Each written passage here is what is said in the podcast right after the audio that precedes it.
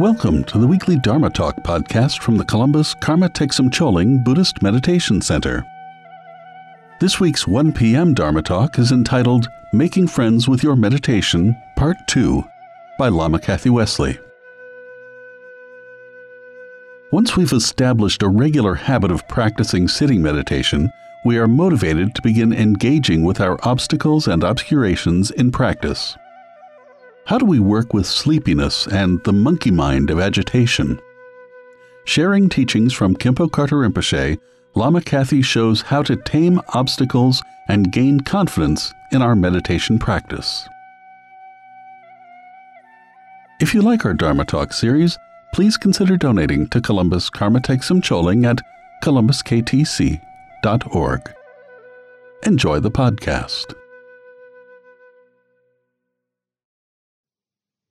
This is uh, Lama Kathy saying hi and uh, appreciate all of my friends joining me today, uh, both my Facebook Live audience up here and my YouTube audience here. Um, I'm still um, doing the uh, the home broadcasting thing from my house and uh, have uh, had a good uh, a good opportunity to learn more about broadcasting both on YouTube and on Facebook, and uh, squandered it. I have not I have not really learned that much about uh, about uh, all of these different platforms, but it sure is good to be able to join you in whatever format we can and uh, uh have some time together to talk about meditation. So thanks for joining. Uh, today, um, I'm going to be uh, continuing the topic from last time, which was making friends with your meditation. the the the topic has to do with um, how meditation works with our spiritual practice and how we can become um, more acquainted with our methods of meditation and how in a way by getting acquainted with our methods of meditation how we can become better friends to ourselves through the practice of meditation. So um, i'm basing my teachings on two books by Khenpo Karthar Rinpoche First one being um, excellent at the beginning, his his uh, his book about um, a basic Dharma and basic Buddhist practice, and uh, and then the other book that I'm using is this book. This is an older edition, but uh, you can still get this book. It's called Dharma Paths, P A T H S, Dharma Paths. And so these two um, books are what I'm basing my uh, presentation on, as well as some oral teachings that Khenpo Rinpoche gave over the years. So I hope you're doing okay in the midst of the um, coronavirus quarantine. And I hope that your family is well and that you're also well and staying as healthy physically and in all ways as you can. So I'll start with a short prayer and then we'll get right into it. Um, I'm going to be reciting the four line refuge prayer. Uh, if you're familiar with it, you can join in. And if you're unfamiliar with it, you can join it in your heart and in your mind, thinking that we're going to spend this next little bit of time together uh, to learn about Dharma and to learn about meditation and to improve our Dharma and meditation. So we'll start with the prayer.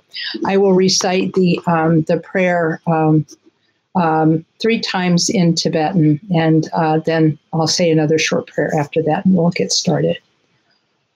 O Sanje Chudang Sochi Chonam La Janchu Pardu Dani Kyapsu Chi Daji Jin Soji Pe Sunam Ki Drola Penchu Sanjay Druparsho. Sanjay Chudan Sochi Chonamla Jangchu Pardu Dani Kyapsuche Daji Jin Soji Pe Sanam Ki Drola Penchir Sanjay Druparsho Sanjay Chudan Sochi Chonamla Jangchu Pardu Doni Kyapsuche Daji Jin Soji Pe Sunamki Drola Penshir Sanjay Druparsho Now, the meaning of these words in English goes something like this In the Buddha, his teaching, and the community most excellent, I take refuge until enlightenment is reached. Through the merit of generosity and other good deeds, may I attain Buddhahood for the sake of all that lives. And now I'll recite one more short prayer. Palden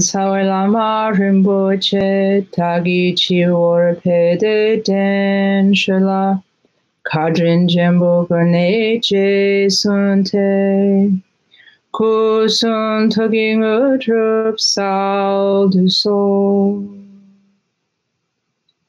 Okay, thank you. And uh, thanks once again for being here. Last week, we talked about uh, the, uh, the basic teachings of spiritual life as they were taught by the historical Buddha Shakyamuni. In uh, his teachings, he talked a lot about um, how to become uh, free from suffering and the causes of suffering. And, uh, and in his teachings, he taught uh, four, three basic methods that, that were summarized by his uh, Four Noble Truths and Four Statements. Four Noble Truths are that suffering is a part of life, suffering has a cause, suffering has a solution, and there's a path that leads to the end of suffering.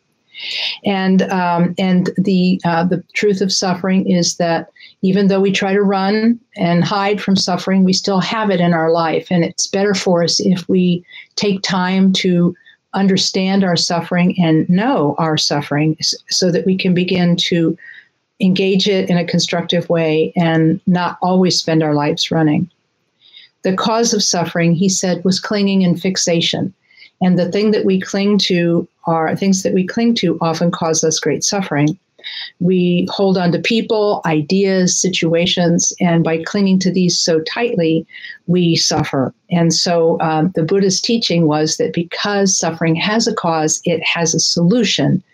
And the solution is to practice the Eightfold Noble Path, which can be summarized by the four statements made by the Buddha do no harm, practice virtue, and tame your mind. This is the teaching of the Buddha. Now, since that last one is just a summary, then we are left with three do no harm, which means don't harm yourself, don't harm others practice virtue, which means to take care of yourself and benefit others. And the last is to tame your mind. Because if our minds are wild and untamed, it's very, very difficult for us to know harmful action from non harmful action and how to know beneficial action from unbeneficial action. And so, if we can practice taming the mind, we will have a basis for being able to make changes in our life in a very deep way. So, anyway, so that's um, that's a little bit of background as to why we're talking about meditation, because meditation is under that third topic of taming your mind. And when we started last week talking about taming the mind, we talked about the uh, opening words from the Buddha's teachings, the Dhammapada, where he said, We are what we think. All that we are arises with our thoughts, and with our thoughts, we make the world. And so, uh, since our mind then is the seat of our experience, and our mind is how we in, interpret the world and how we experience the world, and in a way, you could say our mind is all we will ever have. Our mind, mind's experience is all we'll ever have. And so, for that reason, it's really critically important that we begin to work with taming our minds. And so, the practice of meditation is just that. Last week, we talked about the Tibetan word gom, G O M in English. Gom means uh, becoming familiar or getting acquainted with. And uh, so, what you could say about meditation practice is that we're getting to know our minds and we're becoming friends with ourselves. And we're making friends with our own mind. And so, uh, the practice of meditation could be this gom or getting used to or becoming acquainted with. And last week, we also talked about the techniques of meditation. As you know, there are dozens of kinds of meditation, but in the uh, Tibetan Buddhist tradition, the most generally taught method of meditation is called tranquility meditation. Sometimes it's called shamatha. Uh, sometimes it's called um, by the um, Tibetan word shine, she in Tibetan, and ne. She means peace, and ne means abiding. So calm abiding or peaceful abiding, or shamatha or shine, All three of those words mean the same thing calm abiding meditation. And so, in this technique, you place your body in a specific sitting posture. And uh, after you uh, establish yourself on your meditation seat, you um, begin uh, with your, your session of meditation with a, uh, an internal motivation, thinking, I'm going to be practicing this meditation for the benefit of myself and all others. And after making that mental intention within yourself, then you begin by sitting in the meditation posture, taking one deep breath to center yourself, then uh, letting that breath out. And that after letting that breath out, you allow the breath to come and go naturally, placing your mind's attention on the breath as it comes in and goes out. And what you'll notice when you do this is that you'll start with a short period of attention that will then be followed by a period of mental wandering. And our job as meditators is to notice that period of mental wandering and to gently bring the attention back to the breath for a fresh start. And so uh, that was the technique that we taught last week. And I hope uh, that you were able to do some homework this week and do and try to do a little bit of meditation every day. And uh, if you have specific questions about meditation, you can type them in uh, to the uh, Facebook uh, feed. And uh, sorry, I don't have comments enabled on YouTube yet. I haven't figured all that out yet. Uh, but um, but if you have questions, you can email them to me at Lama Kathy L A M A K A T H Y uh, at Columbus KTC org. And uh, if i don't get to them uh, this week i'll get to them next week. So thanks in advance for any questions that might come up as i'm speaking. So uh, to review we're going to do a little bit of a review of the posture and technique and again, this posture and technique is taught by Khenpo Rinpoche in his book, uh, Excellent at the Beginning. A similar technique is taught in his book, uh, Dharma Paths. And finally, uh, he taught uh, he taught this method yet another way uh, with the um, with in this little pamphlet called Guidelines for Meditation. So these three sources are where I'm drawing my uh, technique in meditation. And um, I'll try to make sure that I put this little guidelines for meditation online so that you can download it. I'll, I'll link it and then you can download it and uh, learn from Khenpo Rinpoche personally. So, to review the posture, we build the posture from the bottom up. And, um, and how that works is if we're sitting on the floor, we sit with our legs crossed in one of the several postures of how to uh, cross your legs. And if you're sitting in a chair, you sit with your feet flat on the floor. And if your feet don't touch the floor, you put a cushion underneath your feet so that they rest on they rest uh, solidly on the floor even if there's a cushion in between at least your your legs will be uh, uh, resting solidly on the floor you place if you're sitting in a chair you place your feet hip width apart. And the, the feet are flat on the floor. And if you can, have your, uh, I like using my visual aids here. Let's see if I can do my visual aids. Uh, you have your shoulder and your hip and your ankle at a nice ang- at those nice 90 degree angles so that you have uh, good posture while you're sitting in a chair. If you're sitting on the floor, you start with a cushion and then you place your cushion on the floor and the cushion can be four finger widths that's a traditional uh, that's a traditional height but because we're not used to sitting on the floor we might want to double that or even triple that and then sitting on a cushion we can sit in one of several postures. You can cross your legs lightly in front of each other. Uh, sometimes this is called tailor style uh, and uh, tailor fashion or Indian fashion. And then, if you are a yoga practitioner, uh, you can sit in the half lotus posture with one leg up, one leg down, or the opposite. If you're really good at yoga, you can practice what they call the lotus posture in yoga um, with the uh, right foot on the, uh, I'm sorry, the left foot on the right thigh and the right foot on the left thigh But as you remember from our talk last week, Khenpo Karthar Rinpoche said this posture is very difficult for people to do at the beginning. So he actually recommends that you not try it while you're meditating and instead try it while you're doing other activities so you can be distracted a little bit from the pain of learning how to sit like this. You can also sit in one of the other poses. This is called the Sattva, S A T T V A, Sattva, or easy pose with one leg in front of the other.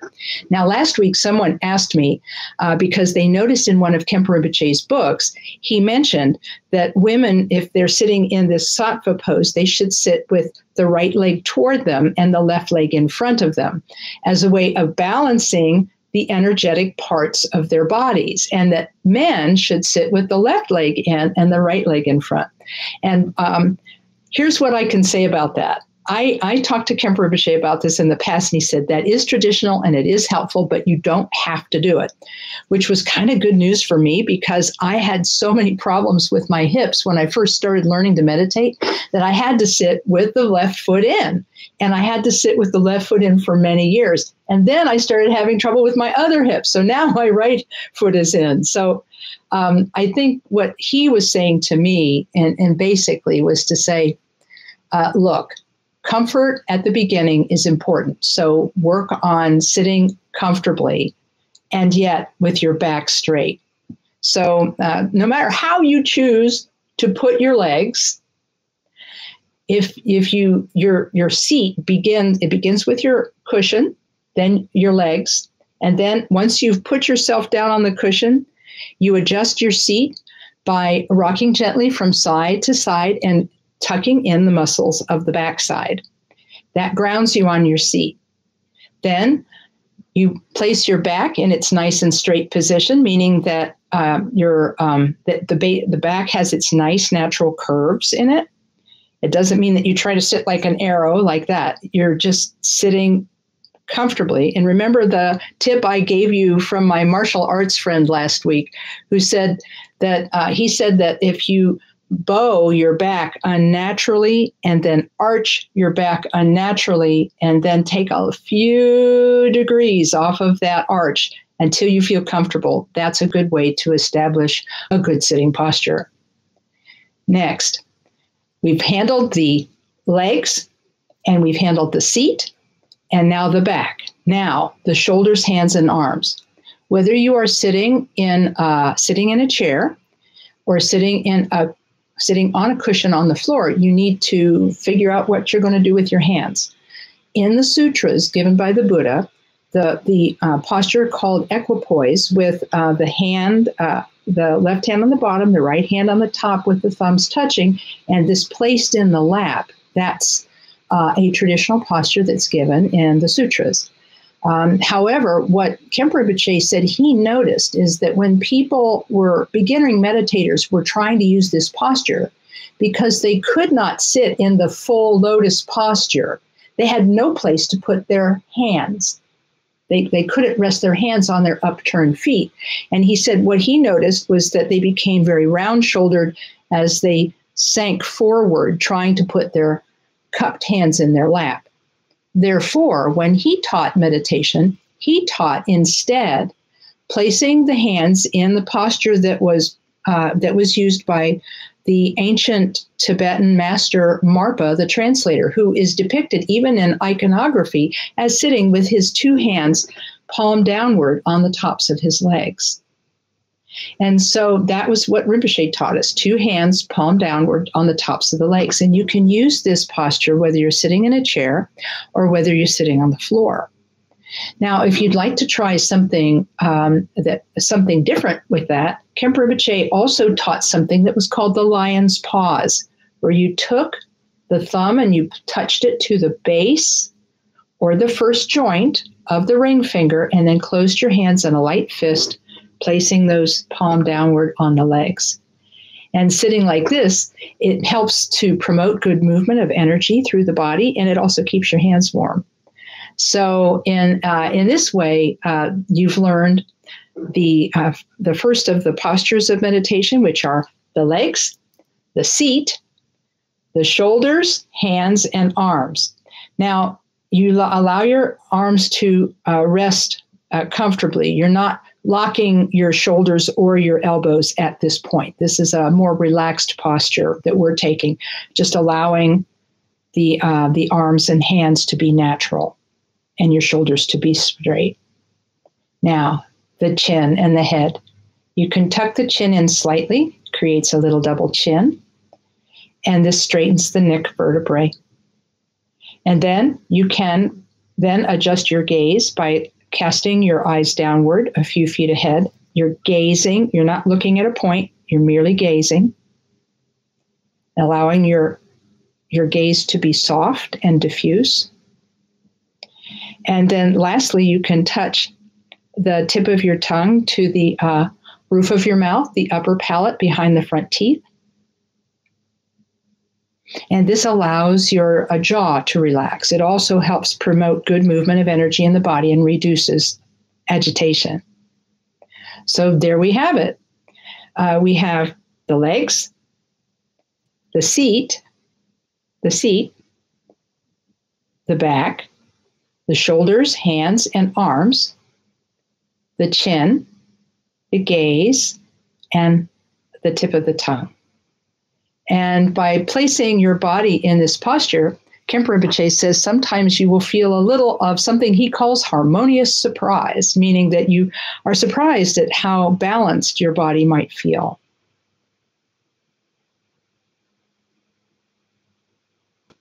Then, practicing the three excellences of meditation, let's do just a really short two or three minute meditation together right now.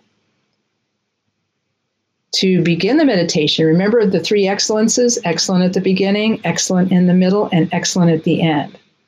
Excellent at the beginning, we start our meditation with a pure intention to be of benefit and to, to ourselves and others.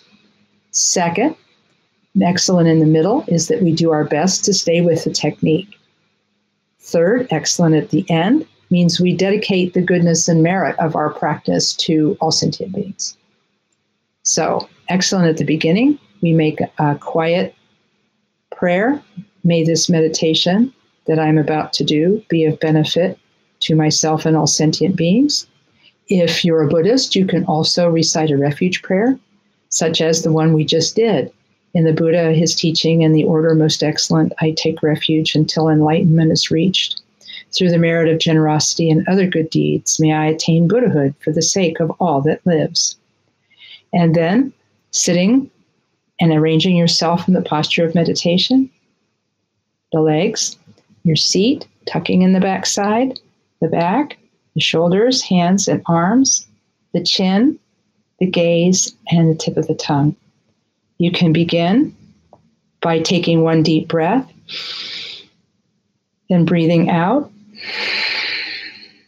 and then allowing the breath to come and go naturally, following the course of your breath as it comes in and goes out. You also can count in breath, out breath, mentally count one. In breath, out breath, mentally count two, and so on. You can count to an easy number like seven, or a more challenging number like 21. So we'll sit for just a few minutes using this technique.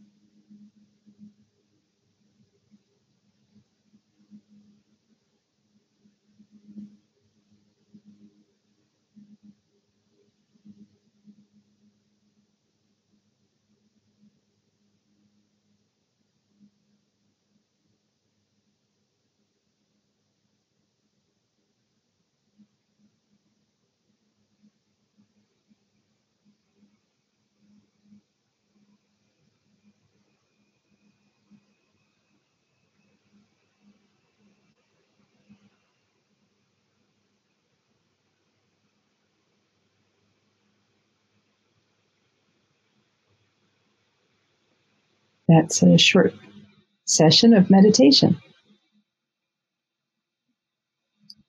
Last week, we also talked about what to do when we experience distraction in meditation. I described the technique that um, was uh, nicknamed Touch and Go by uh, the, the, Tibetan teacher uh, Chogyam Trungpa Rinpoche. And it's a pretty simple practice to follow. Uh, when you're, uh, what you'll notice when you uh, begin watching your breath is that you'll have a short period of attention, and that period of attention will then be followed by a period of wandering. Remember, we were talking last week that just as your heart never stops beating while you're still alive and your breath never stops coming in and out, your mind never stops manifesting and experiencing. And so, what we have to do is learn how to work with the mind that we have. And so, when uh, we experience some mental wandering, our job as meditators is to notice that wandering, and we can uh, we can take hold of that thought. We can even label it thinking. We can let go of it, and then consciously return our attention to the breath for a fresh start. And in that way, we can start fresh again, watching the breath come in, watching the breath go out, and so on. And then let's say another thought arises and it distracts us. And then we go off in a different direction with our attention. Once we notice we've been distracted, we can take hold of that thought, label it thinking, let go of it, and consciously return our attention to the breath for a fresh start. This is why we call it the practice of meditation and not the instant perfection of meditation. It's something that we practice with and gradually get better at.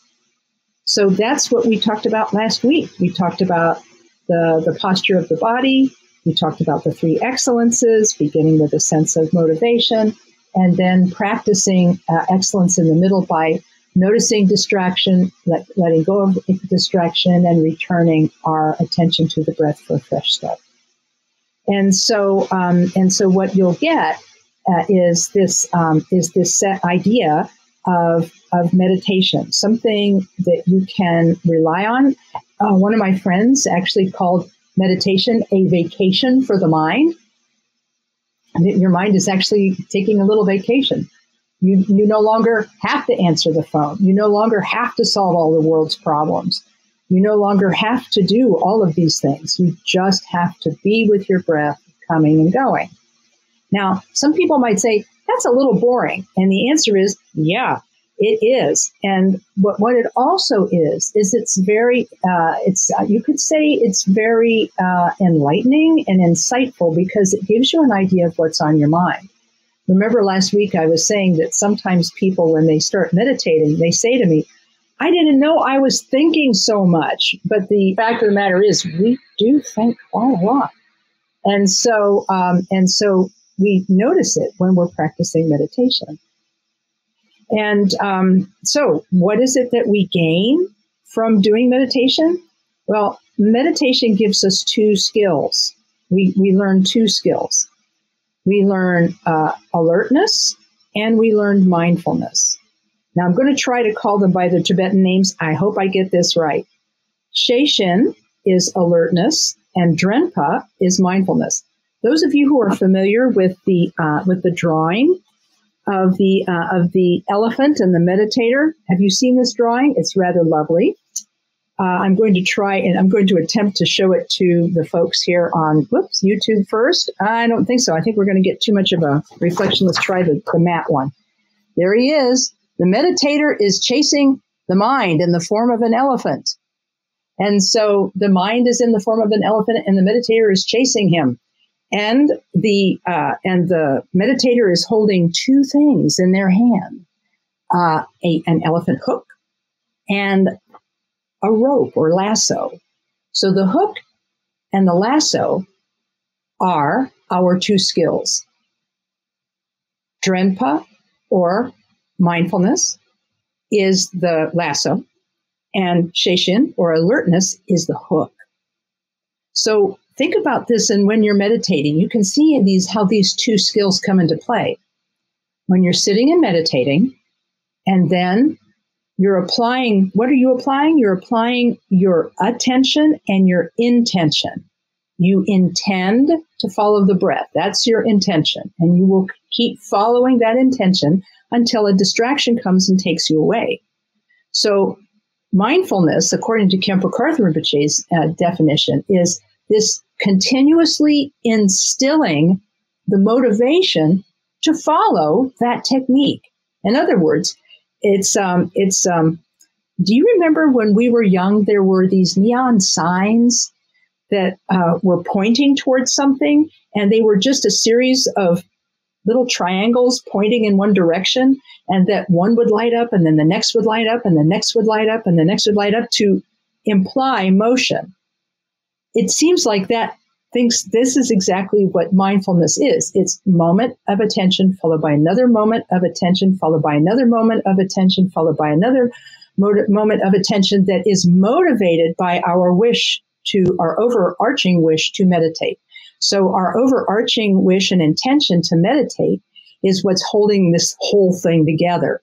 Mindfulness is that intention to keep practicing, intention to keep following the breath throughout everything. It's like a continuous thread of intention that follows us through the whole practice. And I think that that's why it's really nice that uh, uh, that a lasso describes it because it's as though we're trying to lasso our uh, our mind uh, with this mindfulness. But that's not all we have because we will wander off. And when we wander off, we're going to need that hook, that attention, and we're going to notice, we have to notice that we've wandered and then gently bring ourselves back. So these are our two skills mindfulness, meaning that we are mindful that we are meditating and pursuing the technique, and alertness, which is the um, which is the faculty of mind that helps us to notice when we're not doing mindfulness. So you might say, "Great, we have a lasso and we have an elephant hook. So what? What is that going to do for us? Well, that's an extremely good question because Khenpo Karthar Rinpoche once said that when we develop um, mindfulness and alertness, he says it's almost like uh, a person sharpening a knife. He said, when you practice mindfulness and alertness, it's like you're sharpening a knife and sharpening a knife and sharpening a knife. He says, if you never cut with that knife, it doesn't really do you any good to have a sharp knife. So mindfulness and mindfulness and alertness are very useful, but they're more useful almost when you are not meditating than they are when you are meditating. I'll tell you what I mean. Let's say you get up from meditation and then you encounter a family member in your home and the family member is very cross with you because you didn't do something you were supposed to do. And they're very angry with you and they're coming at you with all this. And you've just been developing nice mindfulness and you've just been developing nice alertness. And but it just hits you all at once and immediately you go and say something terrible to the person the person you live with. And then you cause a, a bigger fight.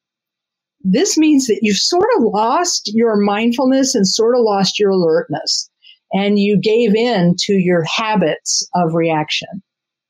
And so, what can happen over time is that as you practice mindfulness and alertness, when you get up from your meditation seat, a little of that mindfulness and alertness may come with you into your everyday life and actually begin to affect your everyday experience of people in the world. And um, for example, um, you might be able to, when that comes, all that negativity comes at you because you're a meditator, you might for a moment not react with panic. Just as you don't react with panic when a thought hits you when you're meditating. Because remember, we were talking about that touch and let go method. So when a distraction hits us, some people totally freak out and they say, Oh my gosh, I'm not supposed to be thinking I'm a bad meditator. And they would instantly get mad at themselves. But you remember, we're trying to teach ourselves to be gentle with our, with our attention and our thoughts. So we gently take hold of that thought, that distraction, label it thinking, and return to the breath for a fresh start. That's helping us to become less reactive, less quick to judge, less quick to anger. And by slowing down our responses, it allows us to do something different. it gives us the space to set aside our habitual response and do something different. Uh, what you could do differently is breathe. For example, somebody's coming at you with negativity, and rather than just jump on the uh, defensive or offensive, instead of doing that, you could just breathe. You could recognize that the other person is not in control. You could recognize that that other person's mind is out of their control. And that's the only reason they're acting the way they're acting is because they're out of control.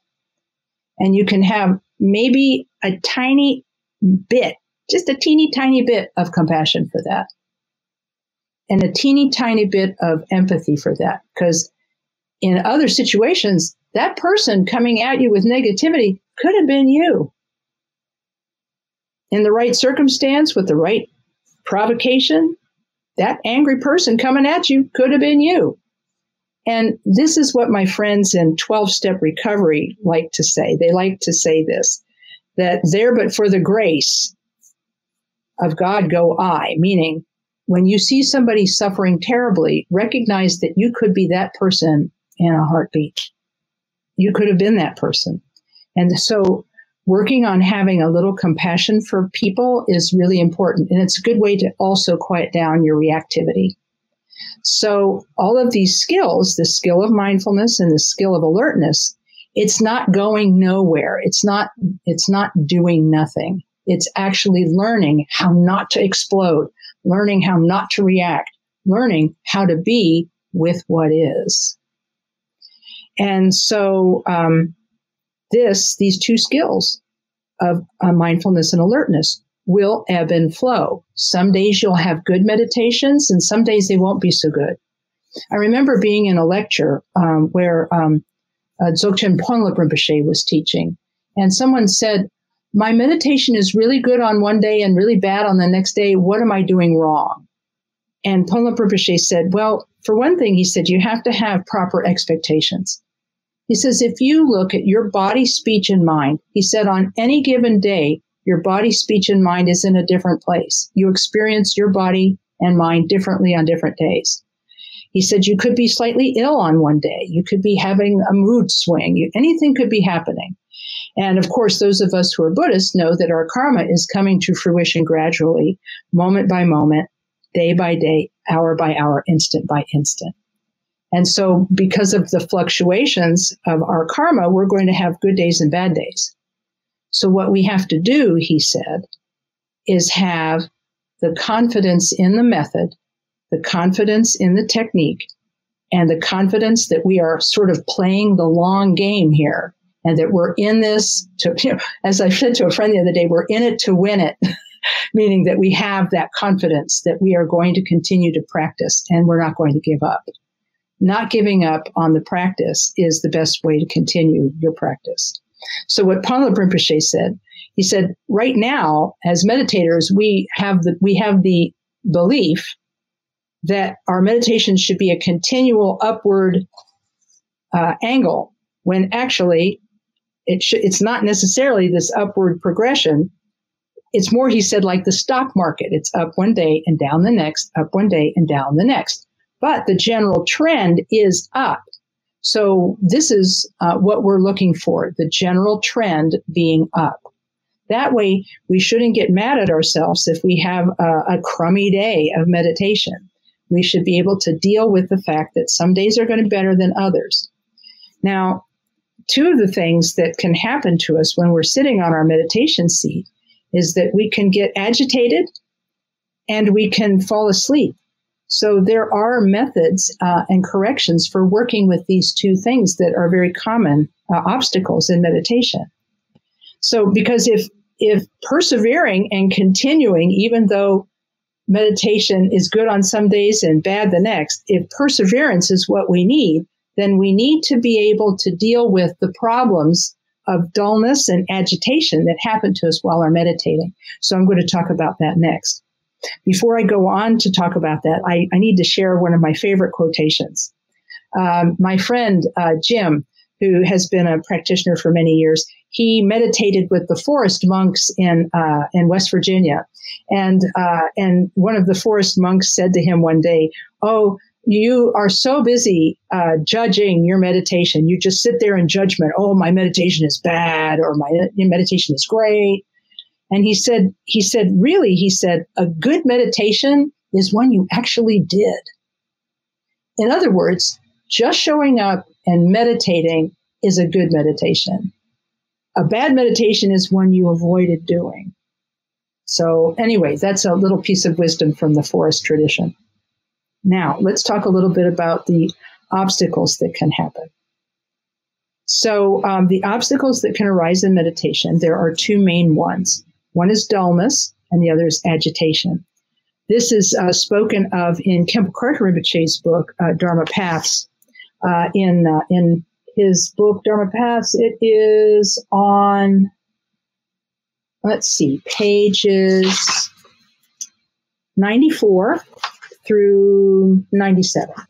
He talks about these in Dharma Paths on pages 94 to 97. So, uh, what happens when uh, we get agitated is that um, is um, oh, I'm sorry. We'll start with dullness instead. That's a little easier because more people feel that. What happens is sometimes you're meditating, and as you're following the breath, you'll begin to get a little sleepy and maybe nod off. And uh, Khenpo Rinpoche offers some advice for this. He said, if you're feeling sleepy, one of the things you should do is if your room is too warm, you should maybe open a window or give yourself a breeze. Uh, or if you're wearing like a sweater, you should um, take the sweater off to make your body a little cooler because then you'll be less likely to fall asleep. And then he said you should also sit up a little straighter, as this will help your attention, your alertness, it will help your alertness. And then he said if you want to use a, a visualization to help you dispel your uh, dullness or sleepiness, he said you can use this one. And he said you can actually, uh, this is what he said in Dharma Path. He said you can uh, sit straight instead of holding your head and eyes in the standard meditation position. You actually raise your head and uh, look up. And he said, uh, when you're looking up, he said you can imagine that as you breathe out, that you uh, that there's a shaft of light going up away from you in space, and that your breath goes out of you and then goes up into that uh, that place of light, and then it comes back down and it comes into you as a ray of light, and that the ray of light illuminates you from the inside, like a, like a, a lamp placed in a bottle. So out breath into the, the light, and then the light comes down and fills you with uh, light, and this dispels the sleepiness. Now, he said, you don't do this for the entirety of the session. You only do it for as long as you need to in order to dispel the sleepiness. And then once the sleepiness has been dispelled, you go back to the standard posture with your uh, chin tucked in slightly and your eyes cast downward and that you can do this, uh, then you can return to your shamatha practice. Now, the other obstacle, common obstacle that arises is uh, um, agitation.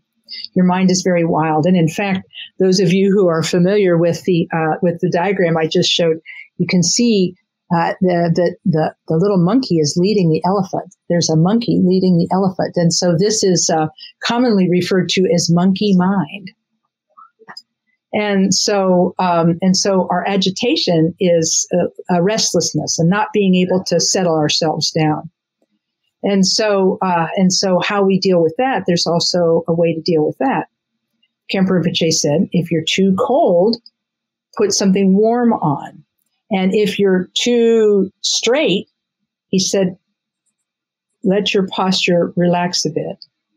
And then if you want to use a visualization, you can imagine that in front of you uh, in the earth is a is a shaft of darkness going into the earth.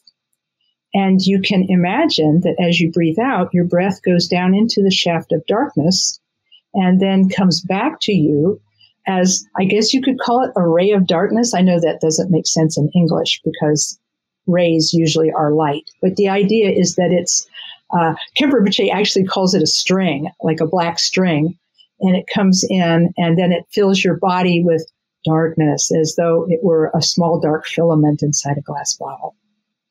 And by doing this uh, emphasis on darkness and downwardness, and then uh, darkness and coolness in your body, this can help to calm down the um, the agitation.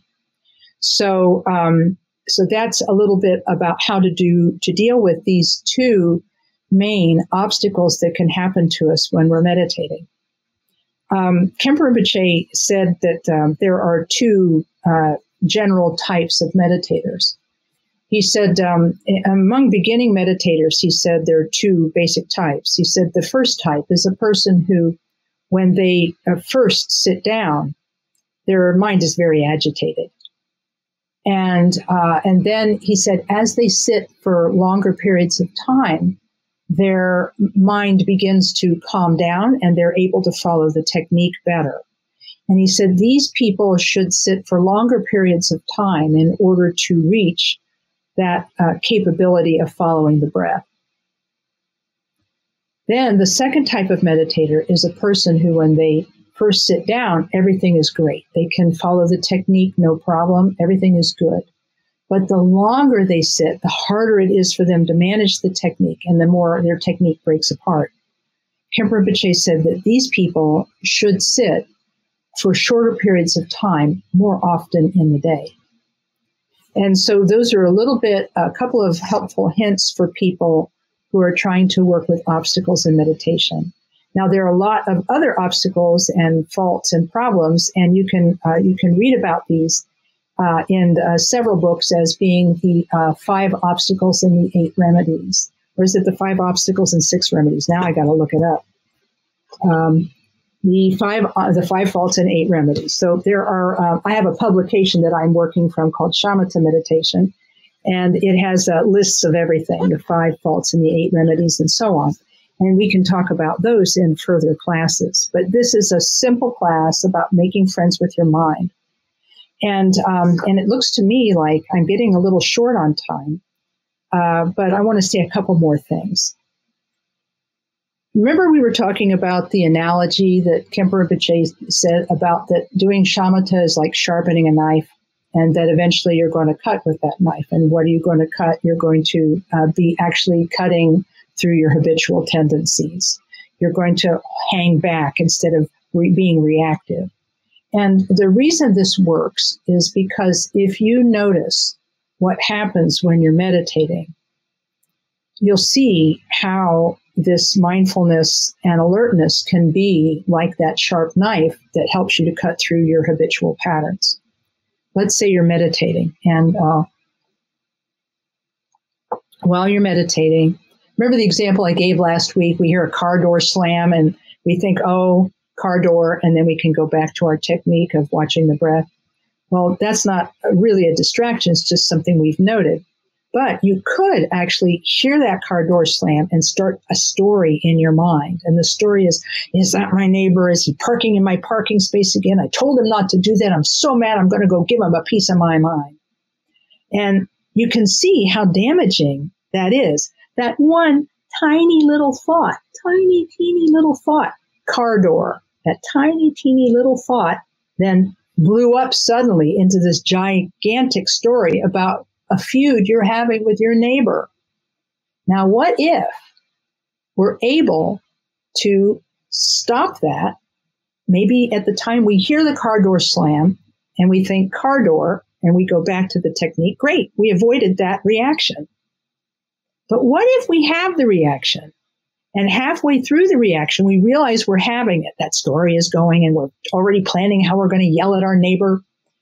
What we might actually do is if we have the presence of mind, we have our mindfulness and alertness, we might say, wait a minute, I don't want to be doing this story while I'm meditating. I want to let this go right now. And so Khenpo Rinpoche said you can label it thinking, you can let it go and return to the technique for a fresh start. So here's the deal. We dropped that thought. Where did it go? Where did the thought go? Did it just like disappear into central casting or wherever thoughts come from? It, it actually, we cut the continuity of that thought and it merely disappeared. it dissolved, it fell apart. It didn't have anything to maintain itself.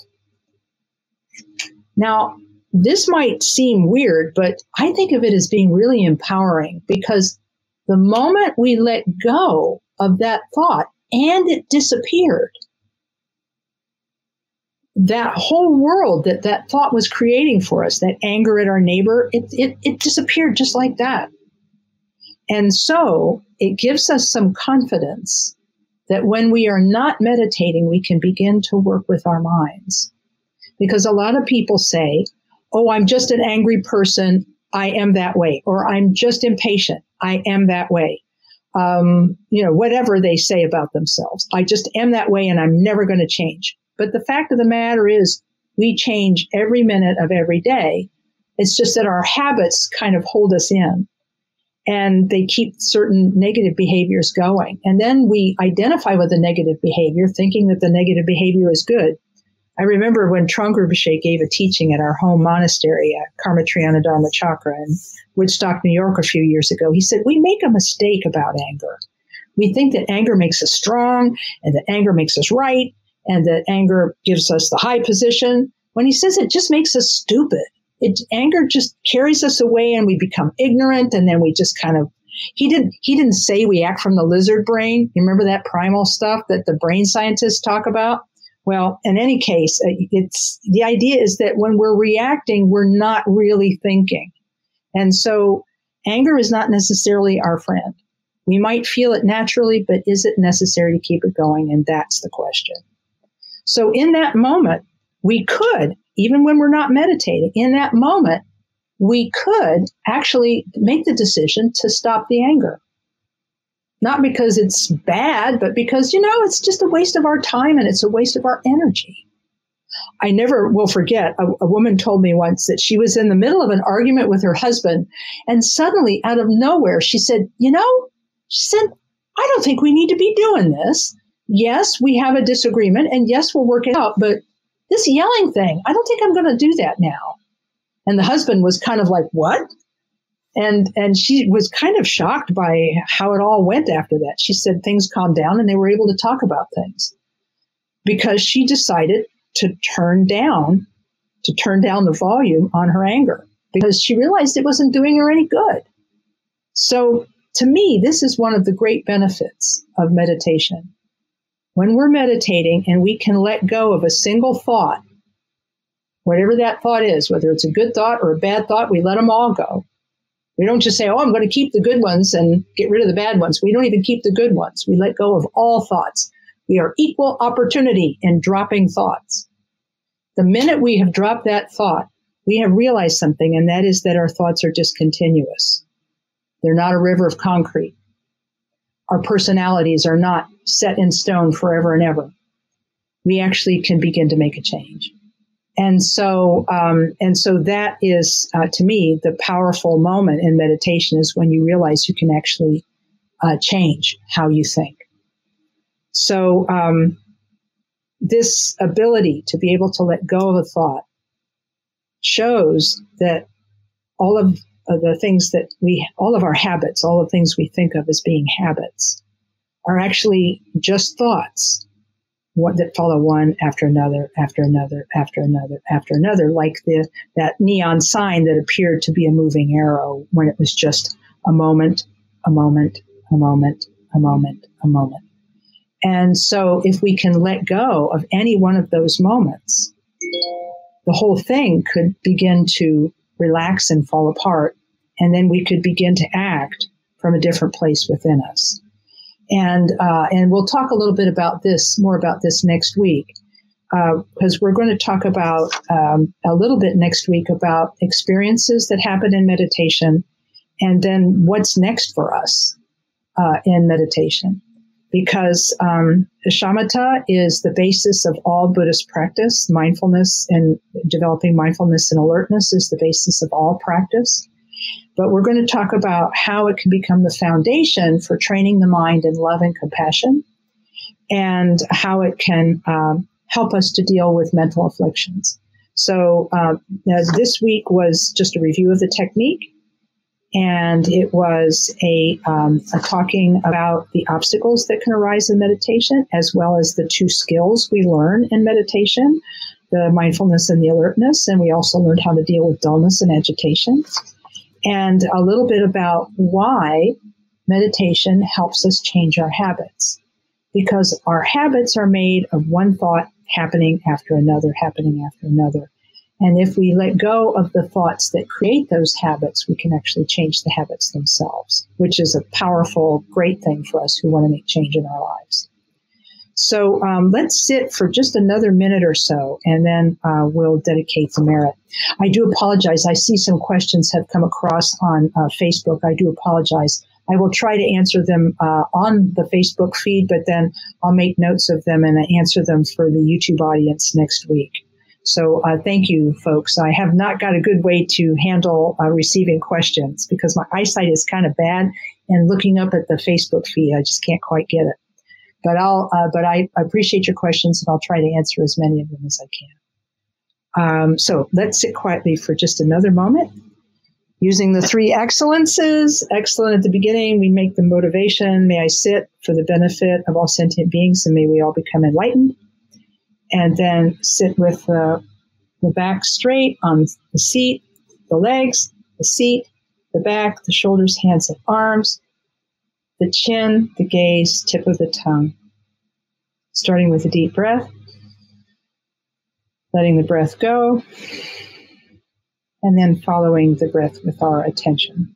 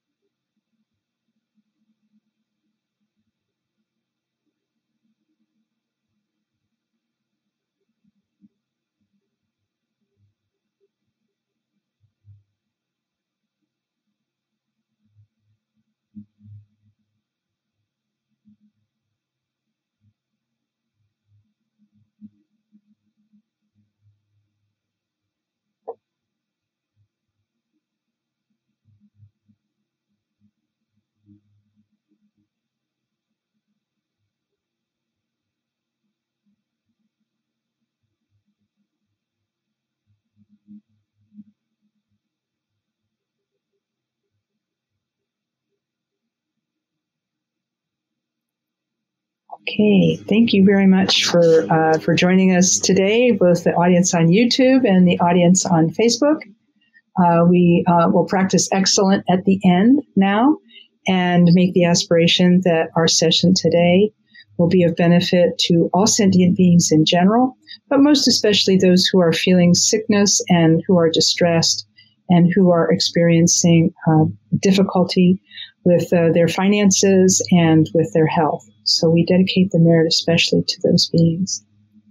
I'll recite the short prayer in English. Through this merit, may all achieve the omniscience of Buddhahood. May it defeat our common enemy, wrongdoing. From the stormy waves of birth, old age, sickness, and death, from the ocean of samsara, may we free all beings.